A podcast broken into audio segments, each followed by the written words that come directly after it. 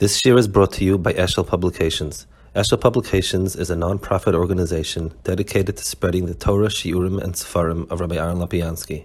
For sponsorships or more information, visit eshelpublications.com.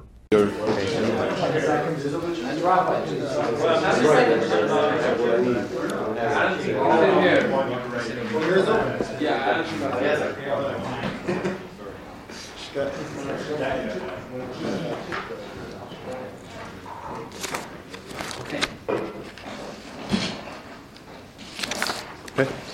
Good. So um, a slight change of schedule. First of all, I have a train to catch at 2:30, and I found that the most popular speakers are the one that have a catch to train, a train to catch. Sorry, and I even know there was once a speaker that the desperate MC made a reservation on a train for him just to have him catch a train. So, um, it, it's, so, so what I do want to do is I want to make a slight change as follows. Um, the last half hour or so, I want to dedicate to a different topic, not um, economy as much as, I guess, a continuation of list of yesterday's discussion to sort of give a crisper sense of what I think our mission is over here and so on. Uh, so it'll be sort of a, a, separate entity on its own until um, until the train does cut me off, Bez Hashem. So. Um, Moral hygiene. What? Moral hygiene. Okay, so we, yesterday we'd gotten to the following points. Um, the engine of economy by the Torah's perspective is um, called greed or desire for acquisition and so on. That's very powerful. We have a society regulating economy. So we had the obvious, which is to provide the minimal in terms of, of a, a law and order structure. Um, so that's the, that's the midos that, that you're regulating. The second element we had was common good that can never be determined by individual, like pollution, that's loyachpar, um, you know, smoking and stuff like that, that, that pollutes and you, you need to be able to do something as a community. Third, we didn't mention it yesterday, so I'm going to skip ahead a drop. There's a Gemara in Babasra, and Rama passes it. Koifin b'nei to build certain things. In other words, um, projects, constructing projects that are needed for everyone, is can be publicly imposed. So if you need a new highway, you need a new airport, um, things like that, that also makes a lot of sense. Those are things that couldn't be done unless the public was all on board. To have people build pirate roads would be incredibly crazy. So different things like that can be imposed, and those are the more obvious ones. We then come to something that is that we have the the, the um, where you have contentions between different personal rights, such as my right to play music, your right to have some peace and quiet. That has different takanis. That's fine. Finally, we come to the area that seems to us the most difficult one, and that is price control. Um, by the way, this was something that was current in Israel until uh, the Mapach of, um, I guess it was sometime during Begin's government. They, the, the basic staples were controlled. There were price controls on staples, and milk, bread, and eggs, and stuff like that uh, had a very, very strong price control on it.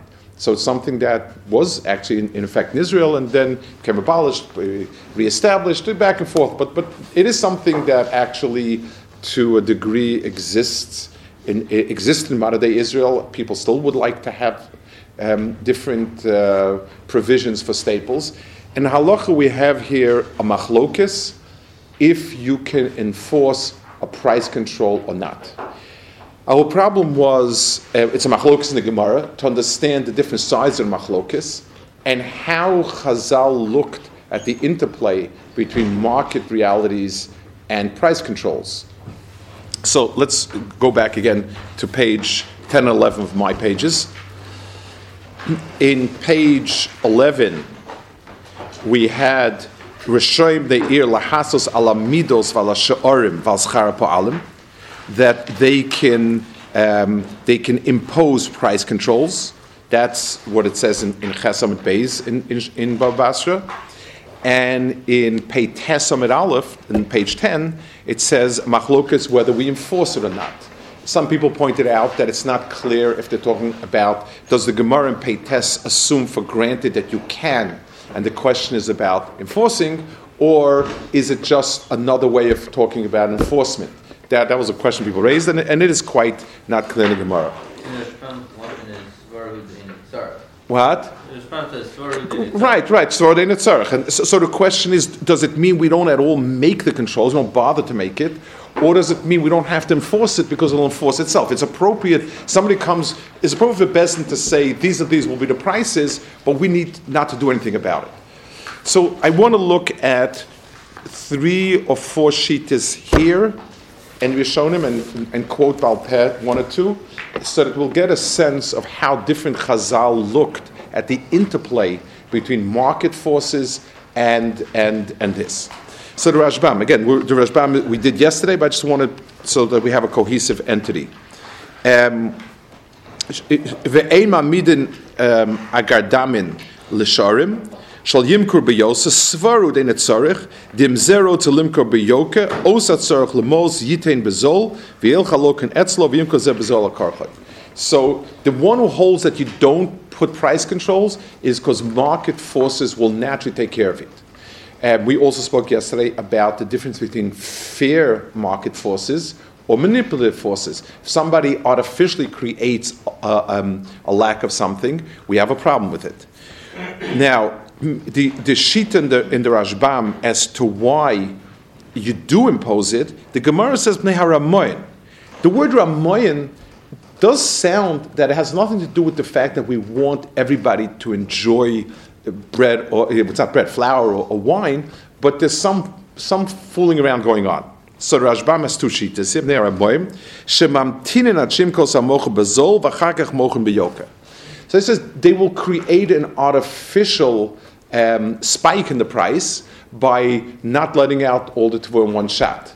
It is a little strange way Rashbam says it because if let's say 90% of the tvua has been sold, the 10% that's coming out to the market deserves a higher price because at this stage there's only X amount left over. Um, one would think that we'd be afraid that they would hide 90% and leave it there to create a higher price for the other one. But be it as it may, that's the first in Rashbam.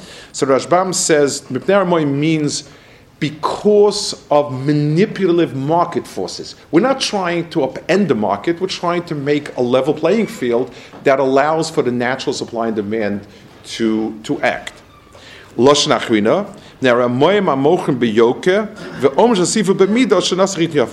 So the second shot Rashbam, and many of Rishonim say this, is because of other types of um, bad practices. When you allow prices to, to become very low, you're going to allow for false goods, shoddy goods, stolen goods, etc., etc.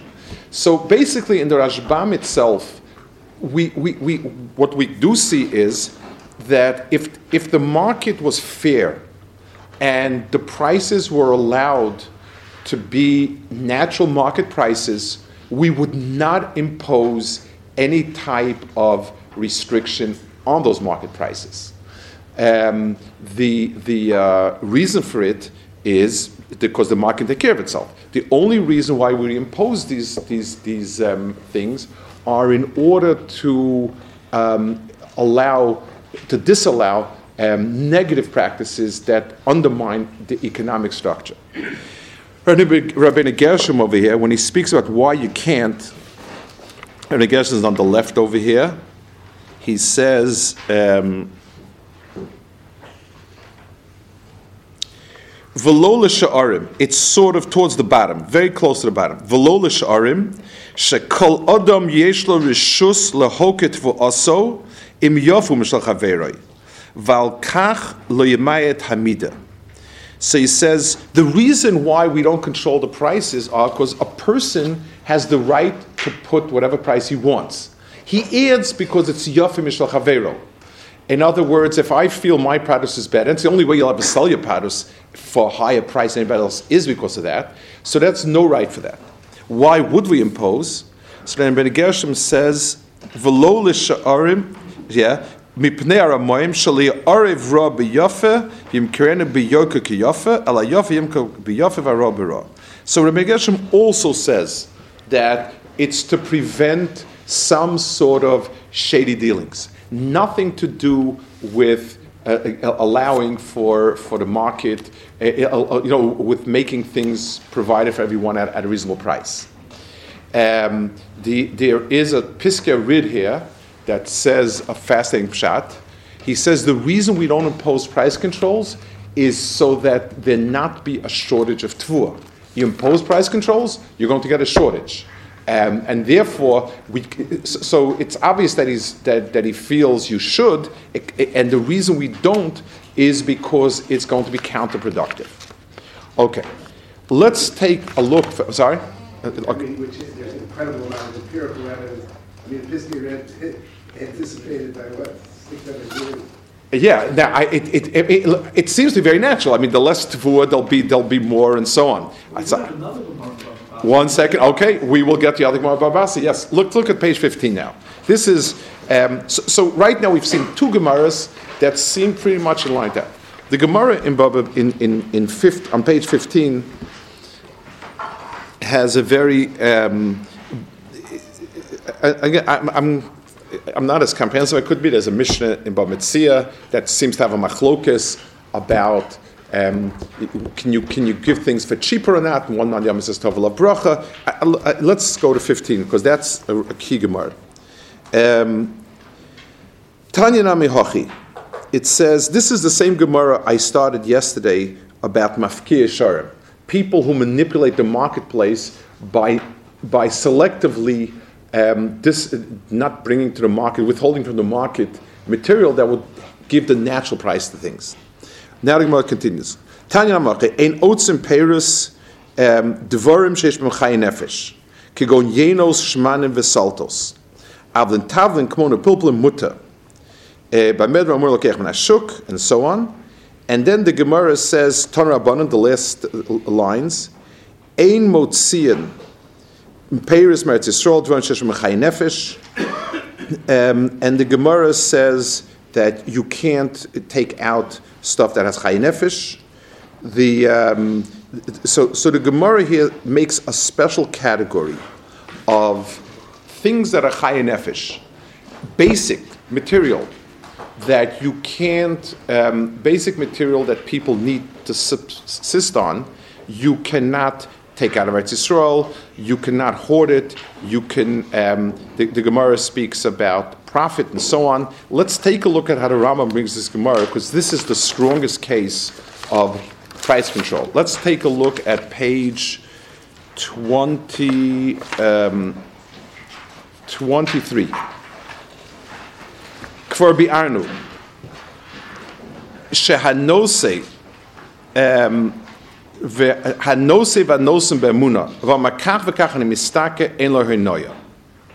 He says, if you tell a person, so um, the Rambam is talking about the Allah of honor. Honor means cheating somebody. Cheating somebody means where you sell it for a price that is 20% above the market. It's, it's a sixth, a sixth when you add it, it's 20%. You know, it's 20% of your price more. So, for instance, uh, everyone sells it for 80, you sell it for 100. Uh, so everyone everybody else sends it, sells it for 100, you sell it for 120, and that's onah. So the Rambam says, if a person is upfront and he says, I, I have a 50% markup on this, there's no honah. ואפילו עומר זה לקחתי בסלו בעשר נימוך מותר. אבל בזדין חיובים לפסוק השעורים ולהמד שוטן לכך. Bezdin is mechuyev to impose um, a, a, a um, impose on it uh, a, uh, a shar, how much it's, it's, it's it, it, what the maximum price is. V'lo kol echad ve'echad mistake kol ma sheyirtzeh Elashtus Belvad Yivskim Beschara. That's a Gemara from Peites about Basra, same Gemara, with beginning Gemara we saw. You have a price control of 20%. 20% of the sales price is the maximum that you're allowed to have as profit. Um, and, he, and he should not make more than that. By Medra Sheish Nefesh, ta'lavoinik yitze behen, and knows all sorts of luxuries. And then he lists um, Gimel and Dalid um, and Hey are all, and Vav as an exception, are all different types of regulations for commerce that apply to Chaya Nefesh, things that we impose regulation. So the question here is first of all, where does this halacha come from? And l- let me explain. Is this a hilchas staka? In other words, it's a takana as a result of what? And so, so, so uh, um, why don't we give tzedakah? Now, everybody has to give tzedakah. So, so, and the, it's interesting the way the Rambam structures this halacha. The Rambam says it's an hilchas mechira. I would expect this to be a hilchas tzedakah, or as an addendum to takanis that somebody was metakin. It, it's a very strange um, segue. He says, Rabbi you're not allowed to sell stuff that is overmarked and overpriced. If the person knows about it, it's okay. But we have to impose rules and regulations to cover that. What exactly, where's that coming from? Um, I could understand that they would, let's say I'm say, ukvar nohagu, they did it, or minigyaf or something that. He says, business chayev. Where exactly, if it's hilchat staka belongs to hilchat it, it's a strange segue from this. So? I'm sorry. It sounds as if somewhere along the line is this or no, but it's not. I mean, the Rambam says, I'm straightforward to you. I tell you, like, like my story yesterday with Rebzel Shisberg, I am ripping you off. This esrig is worth $100 and I'm selling to you for $600. If we don't make it done, people aren't going to always be as straightforward.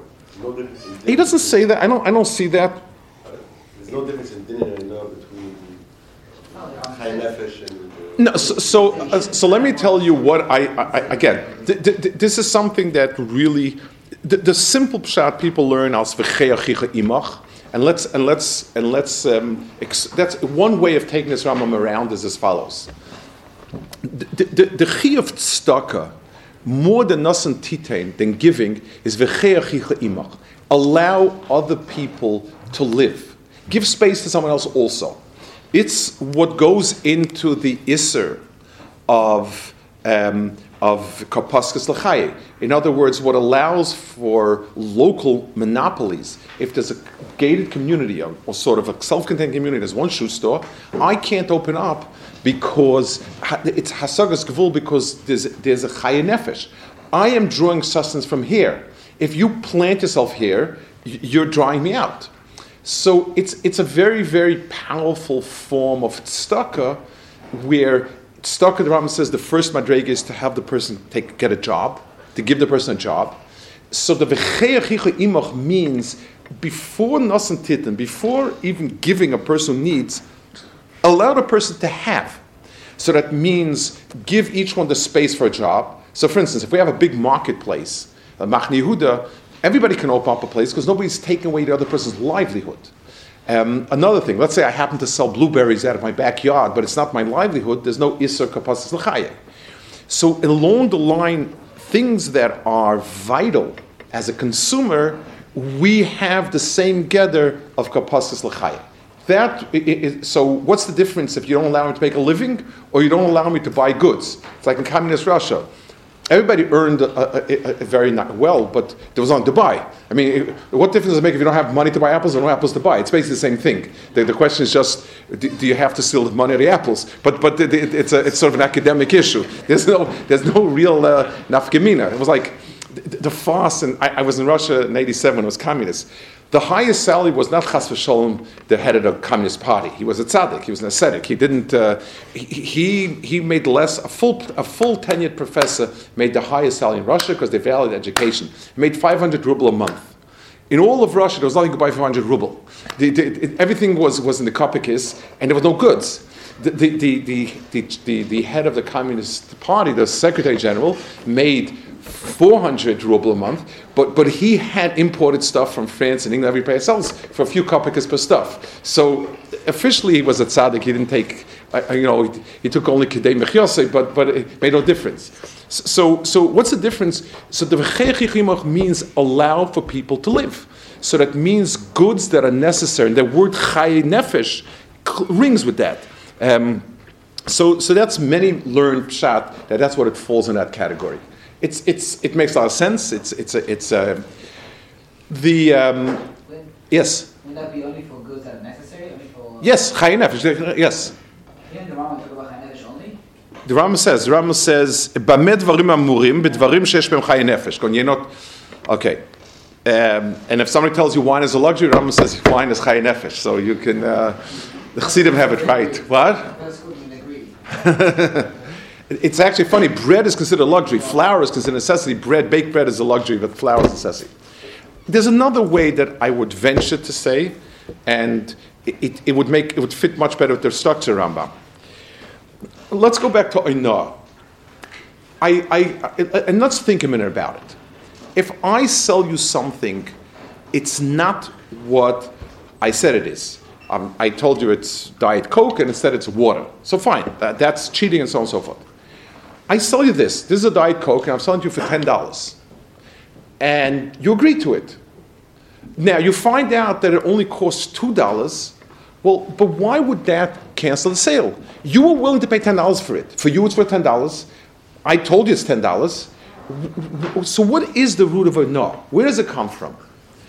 So, whatever it is, and, and it's something to think about, at the end of the day, the gap between what it can be bought for and what it's sold for is something that is, um, is up for question.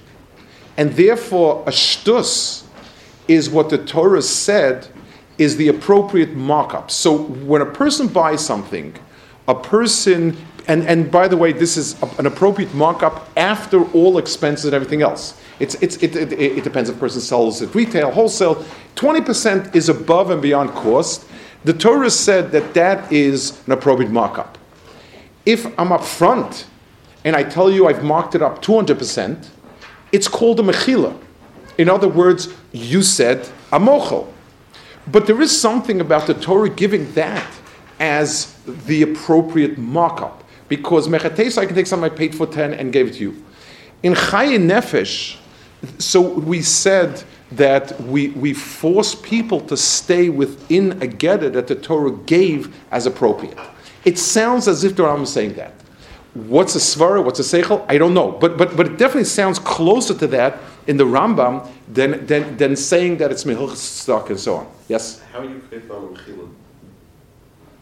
we're craving a person never to take that price. If I give you listen, if I give you another hundred dollars, then then you're right. But and, and the the the, um, the, the Chazal will call for the person. It, it's certainly a, Chazal kfir. They will call for people not to take more, so that No, that not being for, if it's Mechila, then you have to be for the. because it'll affect the other person. You're right. At the end of the day, we're not worried about the person who wants to buy it for that price. We're worried about the person who can't buy it for that price. That, that's obviously what we're worried about. So, so uh, now, there are different exceptions for this, and it's important to note the exceptions because they're very applicable. There's a rush that we saw. He brings a Ri Migash. It's on page. It's on page uh, 16.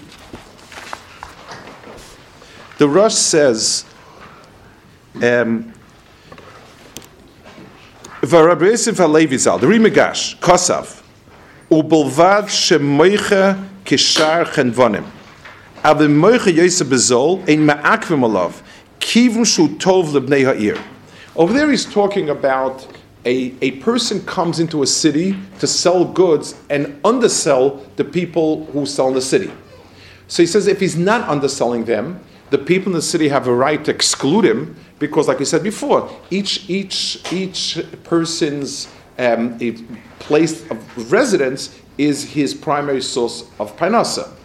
But the Ri Migash says if if he's underselling them, it's for the general good of the community. Other people have a right to buy it cheaper. Yes, I have right for parnasa, but part of your parnasa is being able to buy goods cheaper.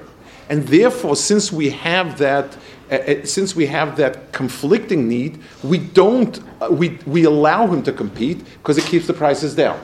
So the rush has an exception that if the prices are kept cheaper by outside competition, and uh, that you can do. One.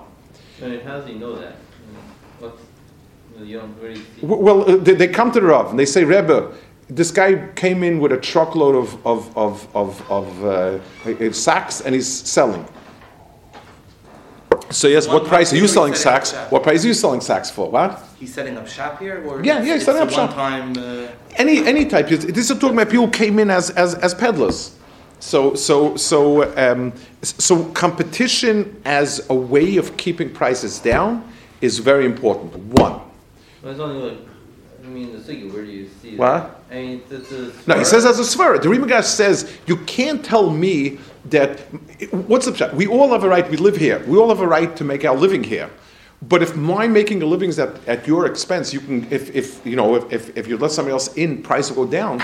It, it's very. I'll tell you where it's very common in in in smaller communities. Um, this is a very big struggle. You have kosher stores. Um, so so so you you have a, a, kosher store who inevitably is going to be more expensive than Costco or, or the ShopRite or whatever it is. So now it was Silver Spring was relevant. You had two kosher stores, three kosher stores, and Costco wanted a, hash, a hashgacha on their on their um, baked goods. So people were up in arms. You'll, you'll take away the panasa. They brought in chickens, brought this, brought that.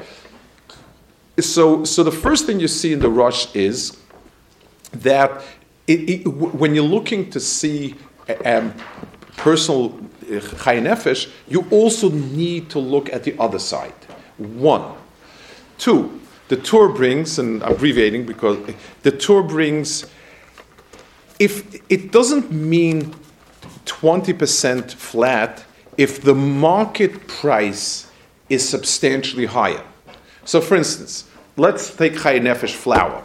So, let's say a bag of flour, the Rabbanim sit down and they, they, they, they figure out it costs uh, um, $100 to produce a sack of flour, mark it up with, with, with 20%, with $20, and, you, and you're there. So, but, but the market sells it for $150. They're not mechuyev to, you keep the market price. The question is, um, if the Rabbanim said to sell at 120, how did the market price get to be 150? So th- that's a shaila. That's the shaila they, talk about. So one answer is you have goyim, or you have people that didn't have the of Rabbanim. So just because this guy is a neb and he's a from guy, you don't make him suffer, and he should sell it at a loss when everybody else. Or this whole din is when the market hasn't determined that price. In other words, when you allow for free flow of the goods, that's what some shittas hold. And it's, that's where at level law, because of supply and demand, you don't make an artificial low price. And that's an incredible point. In other words, 20% is where the market, and, and, and it's more of a monopoly. In other words, if let's say there are two or three stores that sell flour, we can set the price.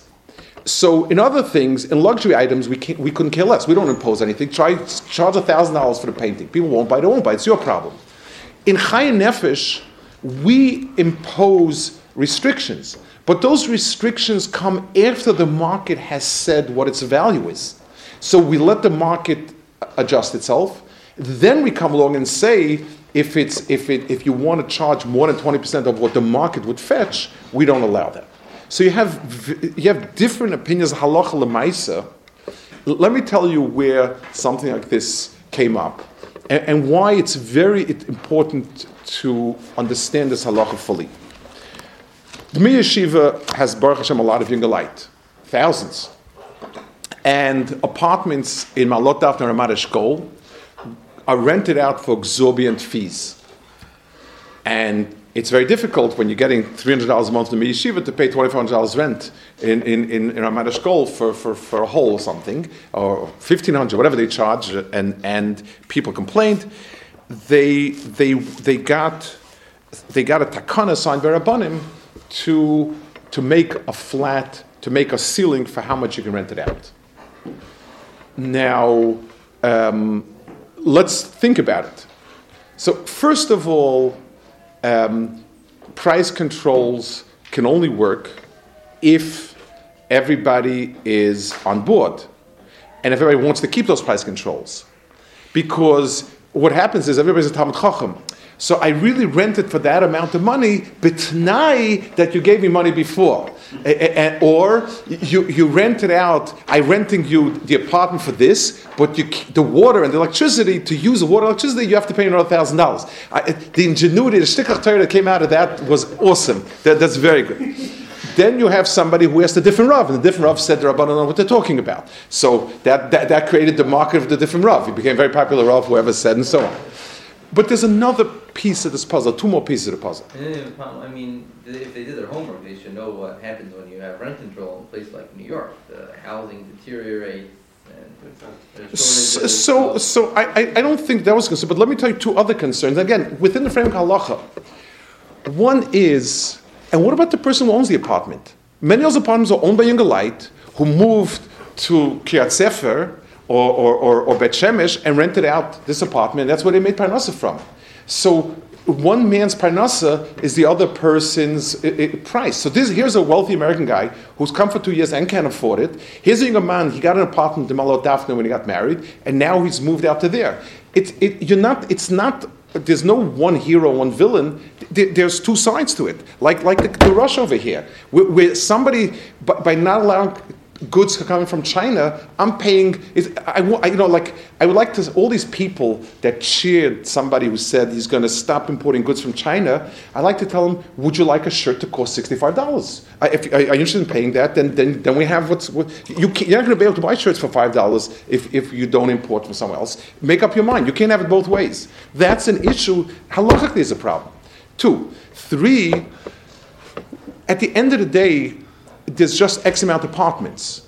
The only thing that you're doing is you are simply shifting who's going to live in the apartment. There are only 100 apartments. uh, There are 500 apartments, 1,000 apartments. It's, it's not as if apartments are standing empty or whatever it is. It's, there, there are just X amount of apartments. So either people will get it by paying for it, or people will get it by, um, or people will get it by getting around the system, like in Russia. You didn't get it by paying for it, you got it by knowing somebody who knows where to get it from. You can't create more apartments than there are. And this is one of the things like the housing shortage in Israel. If it's based on an arbitrary tax the government is putting in top people to raise it, is one thing. So if the apartment's sitting empty and people need apartments, then you can make a takana. But, but if the takana results in not having the same amount of apartments, then you're not creating any more high, and that's why letting the market determine the price means something. Everybody wants to rent out their apartment. So, so if we can get a price, a crazy price like $2,000 for, for three tiny rooms, it's because there are so many people need apartments. Someone's going to have to live in Malta, someone's going to have to live in Romania, someone's going to have to live in Kiryat Sefer. D- d- So, so either allow economics to determine, which is the least of all evils, or the Rosh Hashiva called up and said, you must rent out this person. I once had a story. I was sitting up one, one night and, in my house, and almost like out of a movie, this was in Eretz Yisrael, now Bira, the door flies open. It was like, whoa. It- it- like two people just, you know, like flew in. And they're arguing, yelling, screaming. One of these people had an apartment he was renting out. The other person had rented the apartment, was leaving back to America, and, and had wanted his brother to take over his apartment. His brother, um, his brother uh, was going to come live there. The person who rented it out rented it to someone else and um, and he, or, or was about to rent it out, whatever. And he was very upset. He felt he had told me rent it to his brother, and or his brother deserved it first. I know sort of a bar mitzvah of sorts, and whatever. And that was the argument. They were both very upset. So they asked me what they should do. I said, keep jacking up the price till one of them falls off. That's that's the smartest way to go about it. So, so the guy says to me, what if you can't jack up anymore? I said, no such thing. Let me, let's try it. How much did you take from him? 1500 1700 Your brother wants it. Does the other guy want it? Get, keep going. And it, was ludicrous because the person who wanted for his brother had no taina whatsoever. There was no taina, no tvia. I just placated him. I said, you know, I think the other person is right, but he didn't treat you nicely enough. He should apologize. That was, that was my achra. But, but I told him, you keep jacking up. That's the reality. If there's one diamond, the reason why diamonds are so expensive is because there are not that many of them and many people want them. If people stop wanting diamonds, what? There are different constraints, there's actually tons and tons of diamonds. So again, so, so, so, so, so, so that's a problem, and, and for some people it might be high nefesh. I don't know, you know that that's. Uh, it- but I'm saying it, it's so. Let's sum up this piece over here. Basically, there is a makom of intervention for public good. It applies to things that are necessities, and it and it pashtus. The logical thing is that it's a get of chay nefesh. The, the achicha imach is to make sure that everybody in Klal Yisrael has means to live, which is a basic substance. We have to take into account a, we have to limit it to things like that. So that's why that's why I felt when the other thing about this apartment, if they would have made the takana for the low end apartments, like the apartment the, the, the you know that's really at the end of town, so that minimally everybody can afford something, they- they'd be on a lot stronger grounds halachically. Two, if you are interfering with market forces that will create a shortage, you have a problem. If you are undercutting other people who are going to lose something because of it, you have a problem. These are things that you have to consider on the other side. That, that's, that's what I, those are the things I wanted to point out here. Um, I want to, so we sort of finished these topics. In other words, market, market forces, regulation, and the, and the, and the hardest sugya, regulation due to public good. I want to list two more things, and again, I, I, we don't have enough time to develop all the ideas, but it, it, in, you know, ten. I wanted to bring in two more items with regard to economy that I think are very important to know. One is on page um, 25. And let me tell you, you get the following, you get the following statements. We see eye to eye with Republican Party, Libertarian Party. Welfare doesn't, no, no welfare, no Medicaid, no Obamacare, no this, no that, no the other thing, whatever it is. Like I said when I started out, one of my caveats is that we're not automatic bedfellows with anybody comes around. Um, I'm happy to say on this issue we, we, we have the same interests, but we need to we need to develop our own hashkaf and understanding to a degree that is ours, not anybody else's, nobody else's agenda. We'd spoken about that the market forces are obvious, universal. These are facts, and the takanis, whether they apply or not, I have no idea, and it doesn't really interest us. But let's go to charity. Charity is already pierced market forces regulation. These are pure religious obligations. Is there, is there something that we can say is so basic that it's universal or not? There's a Bechaya that I want to share with you, and this is on page 25. He speaks about Sdom. V'zehu bira kosva derech hapshat. Anshe Sdom roim v'chatoim l'Hashem me'od. What does that mean? Shoy cheto magil l'Hashem, and he brings the psukim and so on.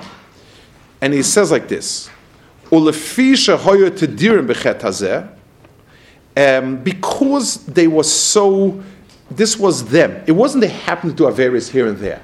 This was Sdom, the essential Sdom. Lekach nigmar gzardinam olav. Sharei says, Ein lecha uma be'olam shelo yasu tzedakah elam elu. There's no nation in the world that doesn't help each other. The idea of helping the other was mos. Achzorim doesn't mean cruel. Achzorim means uncaring, insensitive. So he says, where, where did the Nabi come? Was it one? Of, it's not one of Zaymisim Noach. It, it, it, they, they certainly weren't chayiv in Torah. Hine hat stoko min mitzvahs hamuskalos. Helping people, charity, is something that is basic. It's innate to human being. V'dova metuavhu. It's disgusting. Shir adam esmino mutal berav. He sees a human being hungry. V'saveh, and he's wealthy and full. Mikol tuv. V'enim rachman v'ashas nafshe. Alachas kam v'kam mishu masay. Like the Dr. Scruton spoke. Somebody who's your nation. V'dorim v'yachas, and your city fellow. Valkain of Dan Shazbachon Shestoim Shemonu Mosa Velokna Kamsania. So the Rabbeinu Bechaya says a minimal level of care about your fellow country people or any human being that's that's starving to death is something that is essential to being a human being. And if you're lacking that, then you're not worthy of existence. He says it's muskalos. This is not, it's, it's not an ideal, a theological ideal. This is something that should be innate. And if, it, and if you don't have it innate in you, then you can't be called a human being. That's what Rabbi Machai is saying. It's an incredible, and, and therefore a person needs to ask himself. And again, I don't want to go into mechanics of Obamacare and like that. In, in, a, in a world, in, in a country as wealthy as America, to have people laying in a gutter, not getting help they need, is unthinkable. What's the best way to do it? How should we do it? There are, many, there, there are good reasons to do it in different ways, but at the end of the day, this is a very, very powerful point. And somebody gets up and says, It's not my business, I couldn't care less, as a nation, is running the risk of overlapping with that Rebbe Bechaya. It's, it's an extraordinary Rebbe Bechaya. That's one thing that I wanted to mention, and I think it's very, it's very important when we're, when we're talking about these inyanim, it's a very important. This is Medina Medina or it's. Uh, He says, and if you walk by and you see a human being lying in, in, in dire need, it's universal. And he says, especially if it's a fellow citizen, a fellow countryman, to, to care. Is Well, it for, for, for each Yochid by himself or is it for the. he talks about Umm, he talks about Sdom, and Sdom made the. You see in Chazal that the, the, was on Sdom as a Metzias. Um, I, I want to, I, I, I you know, it was Chatari Maskayom. When we were young, the big Eight Sahara was Ayn Rand. I don't know if you, I'm dating myself or, or not, but that was a big Eight Sahara. And we, we all empathized with it, and we were against the welfare state and so on and so forth. Um, Ayn Rand plagiarized Sdom. She, she got it from Sdom. She actually was a hypocrite because her niece wrote about her that she actually was a very sweet and kind lady.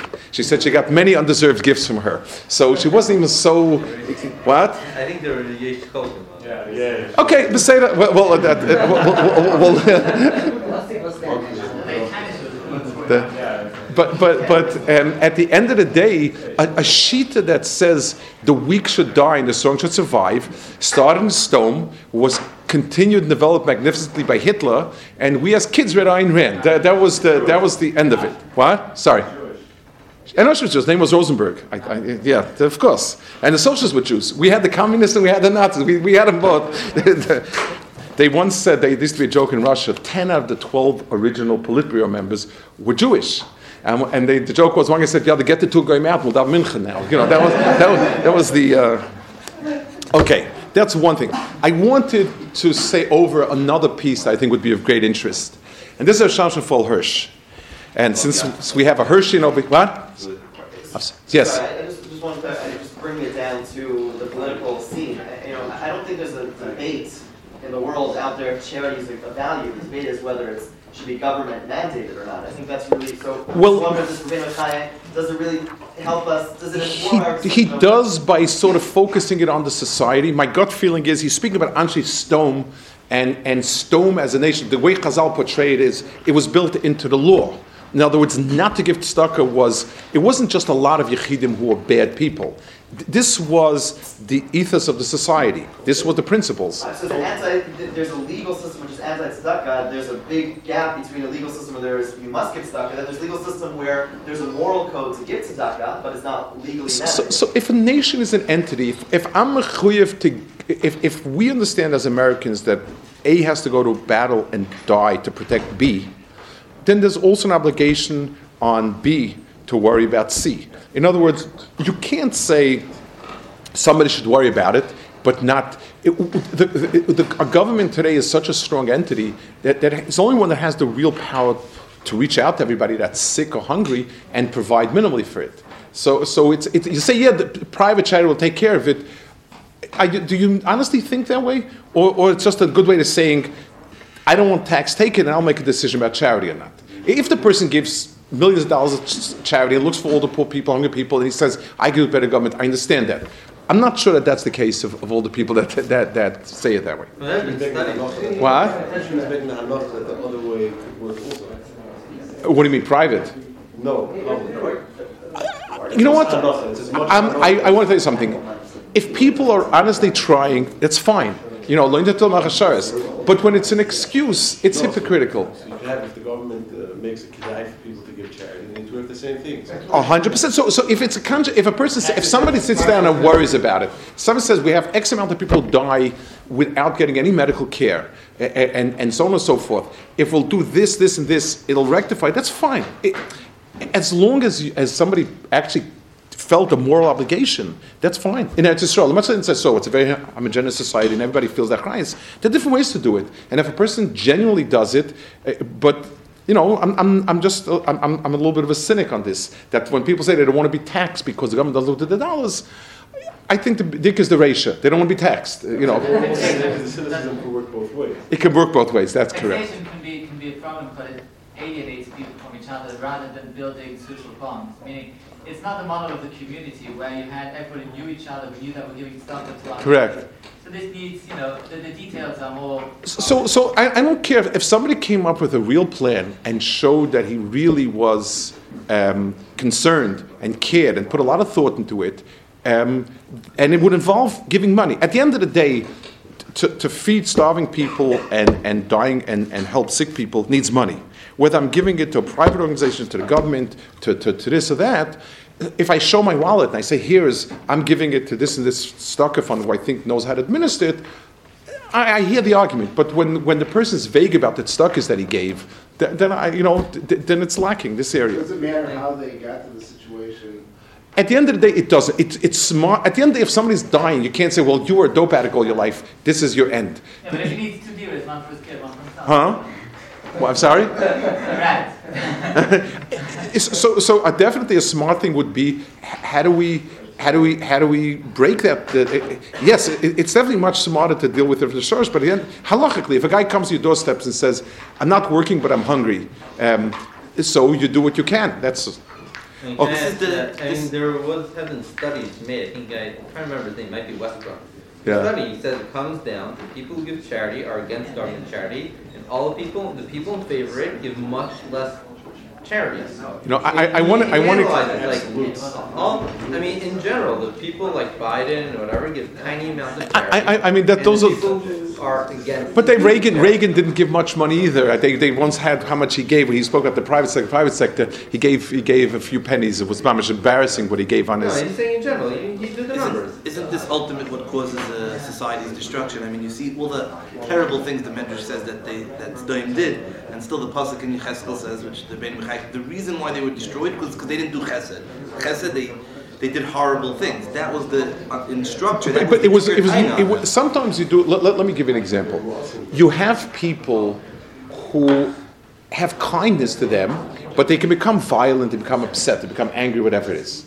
But you have people that don't care about the other person. There's something missing. It- it- there's, there's, a, there's a person who gives a lot of Shali stuff. Shali v'Shalach Shalach is worse than Shali Shali. In a certain sense, exactly. One is bad meat and one's bad. Rev Soloveitchik once spoke about Novel, and he said, Novel was the quintessential American self made man. My sheep, my cattle, my possessions. I'm a self-made man. What right does he have to impose? He says novel was the quintessential American we're proud of. That was his, uh, you know, this is, okay, I, I want to I wanna do, I'm sorry, what? That's very good.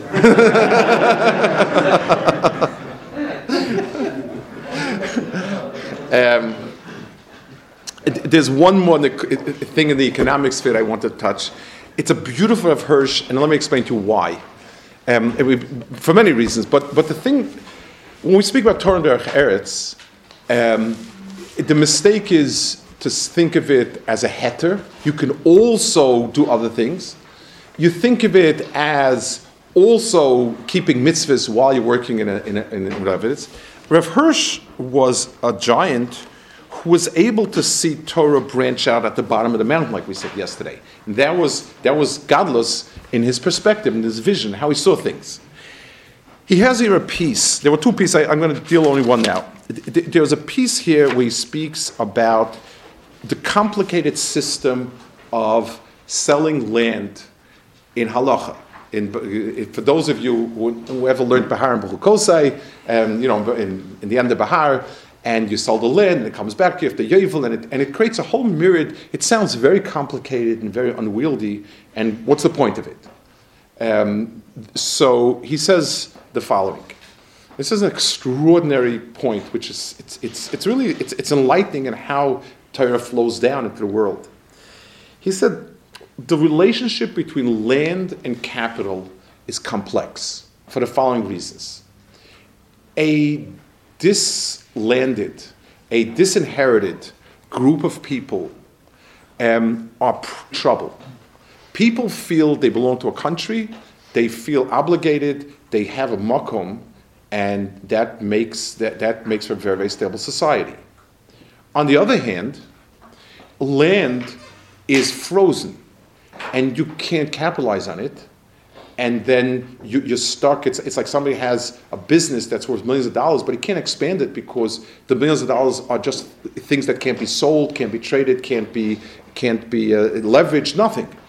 So, so you have here a dilemma, so to speak, or, or two opposite poles, each one of them extremely destructive to have people that can become disinherited and become a, a, landless class is looking for trouble. Um, look at all the societies that are very, very America. Most people own something, and there's a stability. And, and you go to South American countries, this where you have you know vast amounts of people that are shiftless and kind of so on. Real problem. So the Torah is said like this: Every single person at Israel has a place that's his, that's frozen. You can't sell your nachla forever. On the other hand, you can capitalize on it. And by you're basically leasing it. So the Torah gave a mechanism for keeping everybody with a makom that's his and allowing for capitalization so that you could buy a tractor, you can do stuff like that by leasing out part of land and so on. That's the beauty of, of the system. It's an extraordinary piece. It, it, it, it's, it's, it's sort of shining, like, like the Moshe gave before. He's taking halachas that to us seem Xeris HaKosovs, and it's, it's certainly not right to understand these halachas as being because of it. In other words, the halacha is not limited to this. But let, let, me explain, I guess, where I'm coming from. Um, we, we, spoke yesterday about the model of, you know, um, theoretical math and, and, physics and engineering and the, the, the, the uh, washing machine uh, handyman. Torah itself, it's, it, we have a halach, it says Drocher Darchi Noah. Drocher Darchi Noah means that Torah itself flows into this world in a way that's compatible and positive, even in this world activities. It's not something that is in contrast. At sometimes it can be challenging. Fasting Yom Kippur is not pleasant, um, but it's something which, in the in the bigger picture, is is is, is positive. It, so these halachas of having Yisrael, the shorish starts in Olamas Yonas. In other words, it's because everybody has a kinas makim in Yisrael and so on and so forth. But when it lands in this world, it makes sociological and economic sense. That's the mark of it. So, so, so Torah halachas sometimes they might contradict an immediate impulse. I'm selling the land, sold the land for good.